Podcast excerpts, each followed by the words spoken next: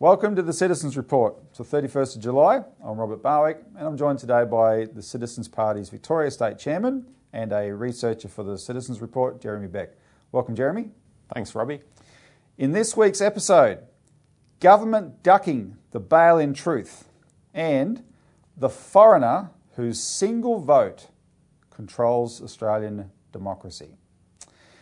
Before we begin, I just want to introduce you, if you don't already know, to a parallel show, a new show that we've started here from the studio of the Citizens Report, which we call Citizens Insight, which is an interview series we're doing with different people around Australia who have something to contribute to the political knowledge of the country.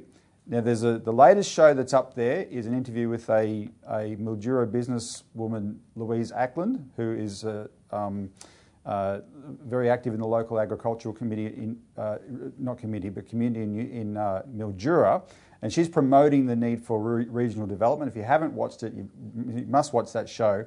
If you want an insight into the kind of optimism that we could have about how to get past this economic crisis we're in, have a look at that. Now, later today, I'm going to be doing an interview for the next episode of the Citizens Insight series with the economist John Adams, who has been a guest on our show, The Citizens Report, a few times in the past. But John was going to come on to talk about the latest involving some of what we'll talk about today, bail-in, and what the financial system is up to. So that should be up next week, but please start watching those shows. If you're a subscriber to us on YouTube, make sure you click the bell icon so you get the notification when these shows are up. They're worth watching. What you don't get from our shows is reading tea leaves. We're not here to read tea leaves, to tell you what might be happening in the financial system so you can make, speculative movements and worry about what to do with your money, etc. We are here to save the country. We are here to get solutions passed so that we can all benefit, the whole nation can benefit. That's the Citizens Party's approach to the crisis that we're in, all right? So there's lots of other stuff on YouTube that's effectively reading tea leaves. What I can tell you, I watched plenty of that stuff. None of it, most of it can't be proven, right? You're just dabbling in speculation. The reason we can do what we're doing is because we're not trying to say what might happen. We're trying to make it happen, and that's why you get involved in what the Citizens Party is doing. Watch these Citizens Insight shows for more of that nature. So that said, we have a rather exciting show today because we've got an excellent update on bail-in, government ducking the bail-in truth, and what we're witnessing, Jeremy, is quite extraordinary because we've got this Senate inquiry underway into the bill Malcolm Roberts put up, the Banking Amendment Deposits Bill, which is a simple bill which will clarify the law to do what the government claims it intends, which is not bail-in deposits. But all we've tried to say is there's no clarity in the law, right? And the government, though, does not want this bill to pass. And so it's in a tough position because so far the inquiry that we've seen has proven our point that there is a lack of clarity in the law. The government's saying there's no clarity, but the inquiry itself proves that, all the contributions that have been made. And what the government is trying to do is keep a lid on the debate. We'll give some specifics in a second, but I want you to see just an example of how more attention's coming to this. So we're going to play a clip from Alan Jones' show on Sky News earlier this week, where he interviewed the chief of the economics editor of the Australian newspaper, Adam Crichton, and they talked about bail-in. So watch what Adam Crichton says in response to Alan Jones. Before you go, I want to flag something with you because Australia is a member of this G20. Now, in 2009, I'm getting a stack of correspondence on this. It asked this outfit, the Financial Stability Board, to devise a new policy to ensure that future banking crises could be resolved without taxpayer bailouts. And this mob, the FSB, Financial Stability Board, devised bail-in so that unsecured and uninsured creditor claims could be quote-unquote converted to bank equity and shares. Now, forget about all of that. The reality is they've defined unsecured creditors as including depositors. And Australia endorsed this in 2011. Right. What is the risk here?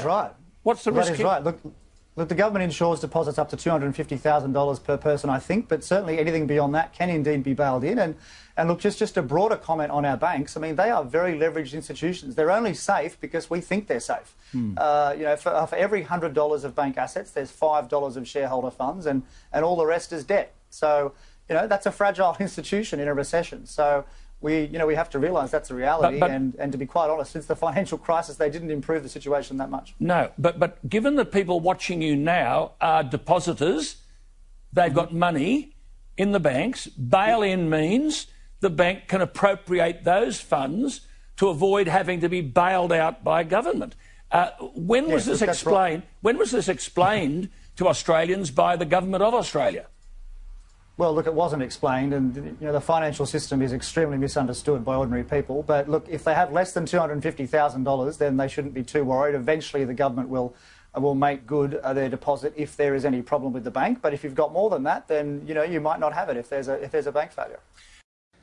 So, Jeremy, what's extraordinary about that is, despite we'll talk about what Adam Crichton was mistaken about in a second, but the economics editor of the Australian newspaper is now the most senior person to confirm that deposits in Australia can be bailed in. And how weak the banks are, that's quite extraordinary. His comment about how the banks are really just based on this confidence that really there's nothing much to back it up. Well, he's no dummy, and that's why he took it seriously, because what is bail-in for? Failing banks, right? And he understands the connection. But he is mistaken about the $250,000. Oh, absolutely, because as Dr. Wilson Sire, who was the chief researcher at the Australian Prudential Regulation Authority that looks after this issue in terms of banking regulation, he said that the financial claims scheme will not protect anything at all, because it's not even activated. And the whole point of it is that when the bank fails, you'll have that financial claims scheme, but the whole point of bail-in is it happens before the bank fails. That's right. The government has said it has admitted it has discretion about whether to activate the financial claims scheme. Most people don't even know that. They think it's automatic. No, it's not automatic. The government has discretion, and it only ever applies after a bank has failed. And that's why we think, we're pretty sure Adam Crichton's wrong, because the $250,000 guarantee doesn't even come into it when it's a bail-in, right? And the way the bail-in law is shaped in Australia, it gives maximum discretion to APRA, and APRA has enormous power. You cannot rely on that at all. And it's just another point to prove that this is an unclear law and it must be clarified, and there's a bill in the Senate to actually clarify that. The other developments, though, is because the government's trying to keep a lid on this, you've now got extraordinary behaviour by the Senate committee, which is the Economics Legislation Committee, and the Secretariat is becoming a gatekeeper. And we've criticised this committee and this Secretariat before of being a gatekeeper. What they're trying to do is present a one-sided debate, right? And the way they're doing that is people have made submissions and then written supplementary submissions or letters that the committee has accepted, but the committee doesn't publish those.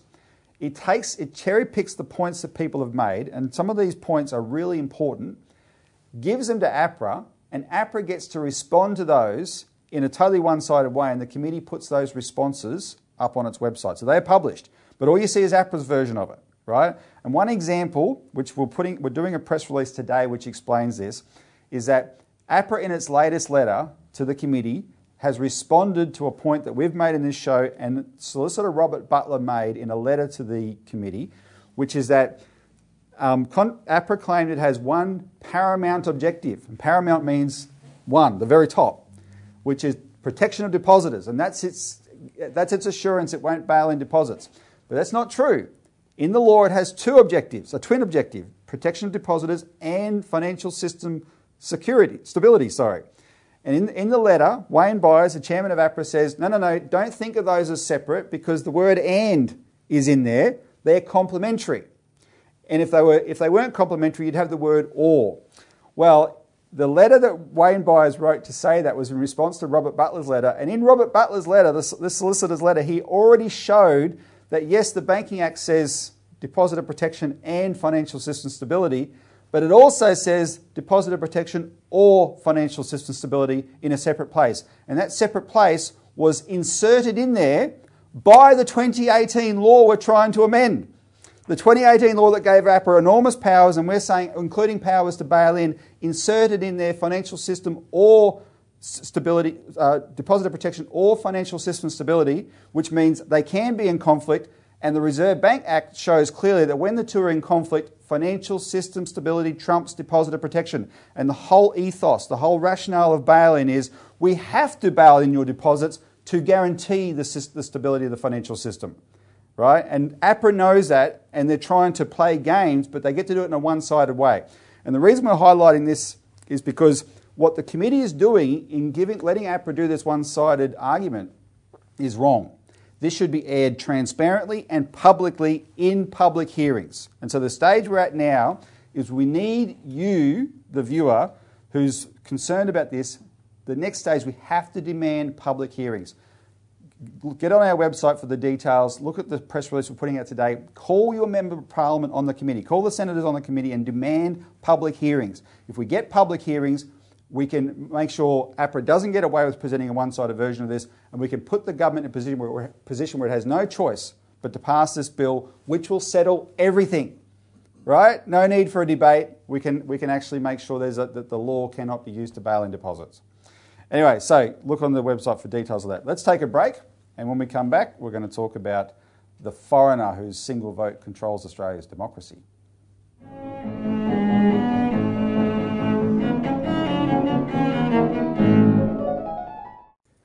Welcome back to the Citizens Report. The foreigner whose single vote controls Australian democracy. And Jeremy, what we're talking about is the implications of the Palace letters, which are the letters about the sacking of Whitlam that were written by Governor-General Sir John Kerr to Buckingham Palace and the replies that he got. And these letters were kept away from the public for decades and decades and decades, right? And they've only just been released under extreme duress, court decisions, etc. Now, when they were finally released the other day, and there was this very controlled, staged event where the head of the National Archives, who was a former ASIO guy, went through them all and said, yeah, we can make these public. Certain media ran off with the line, oh, look, the letters proved the Queen didn't do it. They were so keen to make that point, and that was led by especially the Australian newspapers Paul Kelly and Troy Bramston. But it's not even close to being true, is it? Oh, it's absolute nonsense. Now, I've read numerous letters. I didn't get a chance to read every single one of them, but I read a lot of them. And there's ample evidence that absolutely, not only did the Queen have a role in it, she was reading intently basically every letter that went through Sir Martin Charteris, who was the Queen's private secretary, and Sir John Kerr, who was the Governor General. It does prove a level of micromanagement from the palace of the Australian Governor General, which most people in Australia would be very shocked by. And also, Professor Jenny Hocking, she was going through enormous trouble in getting these letters released. Yep. And she was sitting there waiting. She didn't even get to see any of these letters, and they had all the favoured media who were just going to, play it lightly and say, "Oh no, the Queen didn't know very much, and it was all above board." And Professor Hocking, she was standing in the queue, and she couldn't even see the letters before the favoured media. The favoured media, that reference to favoured media is Paul Kelly and Troy Bramston. That's right. Who ran off with this line, the Queen didn't do it. But not all the media are fooled by this. No. I mean, we've had an excellent tweet here from Peter Cronau. Now, he's a Gold Walkley award-winning journalist from ABC Four Corners. He's a Four Corners producer. And his tweet on the 19th of July, he said, "There's no doubt the Queen had considerable detailed prior knowledge of options being secretly canvassed. She appears to be part of the conspiring and the secret plotting for the overthrow of our elected government. And we thought she was there only for cutting ribbons." Now, before we'll go through some of the specifics, but let's just talk about why Whitlam, though, because what we're talking about here is a foreigner who is our Queen sacked a democratically elected Prime Minister. And forget what happened afterwards in the election and whatever, that was the fact, right? Mm. He was democratically elected, legitimately elected, and the power of the Crown was used to sack him. But why Whitlam? There's so much disinformation around this. There's a few things that people need to know, and we can't do it justice here. But Whitlam represented certain things that were a real threat to the establishment. One was a strong commitment to economic development, but in a way that was economically sovereign. And that was this buy back the farm campaign, right? Mm-hmm. Oh, exactly. I mean, that would have enormous implications for Australia's growth and not being so reliant on foreign trade and foreign imports. If we developed our own raw materials and owned them and value added to them and had manufacturing, which was the real intention of that whole buy back to farm policy. But you've got to remember, the Queen was the largest shareholder in Rio Tinto, so she had a vested interest in all this. Now that led to, the buy back the farm campaign, of course, led to the loan scandal, which became the context of the political troubles for Whitlam. But I read this book by Jim Cairns, Oil and Troubled Waters, and I actually got to know Jim Cairns very well in his final years, and I probably did the last interview he ever gave with Jim. And Jim was the treasurer under Whitlam. He made the point they shouldn't have had to go with the loans, the foreign loans, because they should have used a national bank like we advocate today, right? Instead of going and get foreign loans. However, they weren't politically game to do that, because that itself would have brought down the wrath of the money power on them. So they went down this other path, and there was a lot of things that were set up. But nevertheless, what they intended to do was buy back Australia, and it wasn't Chinese investors everyone was worried about at the time. It was American and British investors. They owned us wholesale, which frankly they still do. Mm-hmm. Just two other things quickly on this that made Whitlam a threat, though. He practiced an independent foreign policy, probably the first government in the history of Australia to try and do that, and that brought the wrath of the Anglo-Americans on him. And there was real antagonism between the Whitlam government and the Five Eyes intelligence agencies, which includes the CIA, MI6 and ASIO. And John Pilger, the famous Australian journalist, has actually written some very well-documented material to show that the CIA and ASIO definitely also had a role in Whitlam's overthrow. Well, they were spying on him, and that was revealed later. Whitlam's Attorney General actually organised a raid on the ASIO offices, because they knew that these intelligence agencies, they weren't a sovereign intelligence agencies representing Australia. They were representing foreign interests, including MI5, MI6 and CIA. So what people have to understand about that, when the Attorney General of Australia raided ASIO instead of letting... Now it's ASIO raiding journalists, right? Back then he raided ASIO. He was effectively raiding CIA and MI6, and you wonder why Whitlam got overthrown. Let's take a break. We'll come back. We'll talk about the specifics of what the letters show.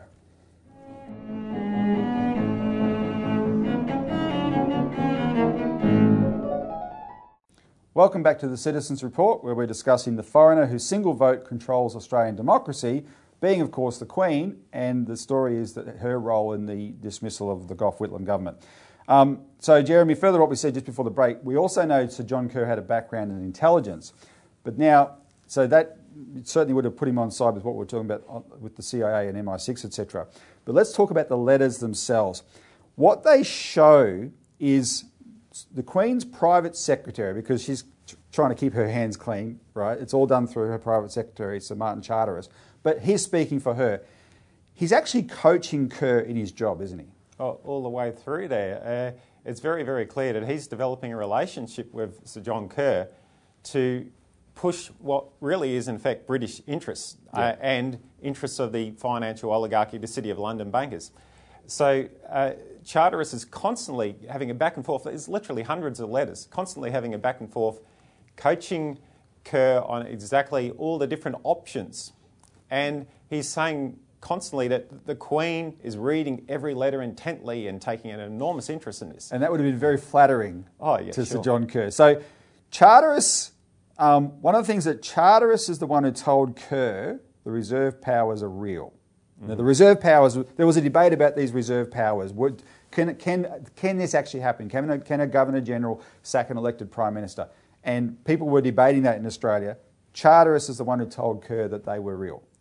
Well, he certainly did. And even before he told Kerr, you know, this was, we're looking at the time frame here in early November. Did he make that explicitly clear? But even before then, there was a back and forth in the dialogue between Kerr and Charteris. For example, on the 3rd of July 1975, in a letter that actually Kerr sent to Charteris, he attached a clipping of the Canberra Times. And in that clipping, the Canberra Times made it very clear that the Governor-General could effectively dismiss Whitlam. Now, I'll just read that bit of the clipping there. It says, "The ultimate guardian of the Constitution, of the rule of law, and of the customary usages of the Australian government in a time of crisis is the Governor-General, who has certain clear powers to check an elected government. He normally acts on the advice of his ministers, but there are on occasions when he need not seek or accept that advice. He could, for good and sufficient reasons, revoke the commissions of a Prime Minister or of other ministers." And what that's saying, there's an unelected power above the elected democracy. And that point was all, we also know that point was being made to Kerr by my namesake, Sir Garfield Barwick, no relation, who was the Chief Justice of the High Court. But initially, Kerr is just discussing this as a debate, but the confirmation does come from Charteris. And then Charteris seals the deal, doesn't he? Because he finds for Kerr effectively a precedent to justify what Kerr has to do. Well, he definitely does. There was two letters that lead up to that precedent, which involves the Canada situation with the Prime Minister there. But on the 4th of November 1975, Charteris said that when the reserve powers or the prerogative of the Crown to dissolve Parliament or to refuse to give a dissolution have not been used for many years, it is often argued that such powers no longer exist. I do not believe this to be true. So that was on the 4th of November. The following day, he uses this precedent of the situation in Canada, where you had the Prime Minister there, Arthur Meighen, who effectively gained power through a dismissal of his predecessor through the Governor-General of Canada. And basically he said, it is the Governor-General's duty to make sure that the Parliament is not stifled by government. So using that, and then, and here's the kicker, in the same letter he says, if you do, as you will, what the Constitution dictates, you cannot possibly do the monarchy any avoidable harm. The chances are you will do it good. Well, he's basically saying, go ahead. That's sack him. And anyone who knows Sir John Kerr, that's all he needs. Now, Jeremy, there is an element here, though. One of the things that we have that we questioned it, other people have questioned it. There's a lot of letters flying back and forth between Yarra Lumla and Buckingham Palace. But this is in an era where international phone calls were very normal, right? Do you have the sense that a certain element of these letters is laying a paper trail to lead us in a certain direction, while the real stuff was probably just being done over the phone anyway? Oh, absolutely. I mean, phone lines have been going a lot longer back than 1975. There's no doubt that they had regular phone calls. The letters are certainly a paper trail, and they were keeping up with these traditions. And you read through the letters, and there's a lot of formalities and traditions, and they like that pomp and ceremony, and that's part of the letter process. But no doubt that they had many phone conversations. Also, we do know that they had personal dialogue with Prince Charles and Sir John Kerr when they were travelling in Papua New Guinea, and who knows what those conversations involved. So if you saw the headline, "The Queen didn't do it," don't believe it. Call in and get a copy of the Australian Alert Service, the latest issue, where Jeremy has a detailed article on this, and you can see the parts of letters he quotes. It does show who still has ultimate sovereign control over Australia, which we have to wrest back. That's why the Citizens Party Republicans, but because we're fighting for our actual sovereignty. But anyway, we're out of time. Thanks, Jeremy. Thanks to the viewer. Thanks, Robbie.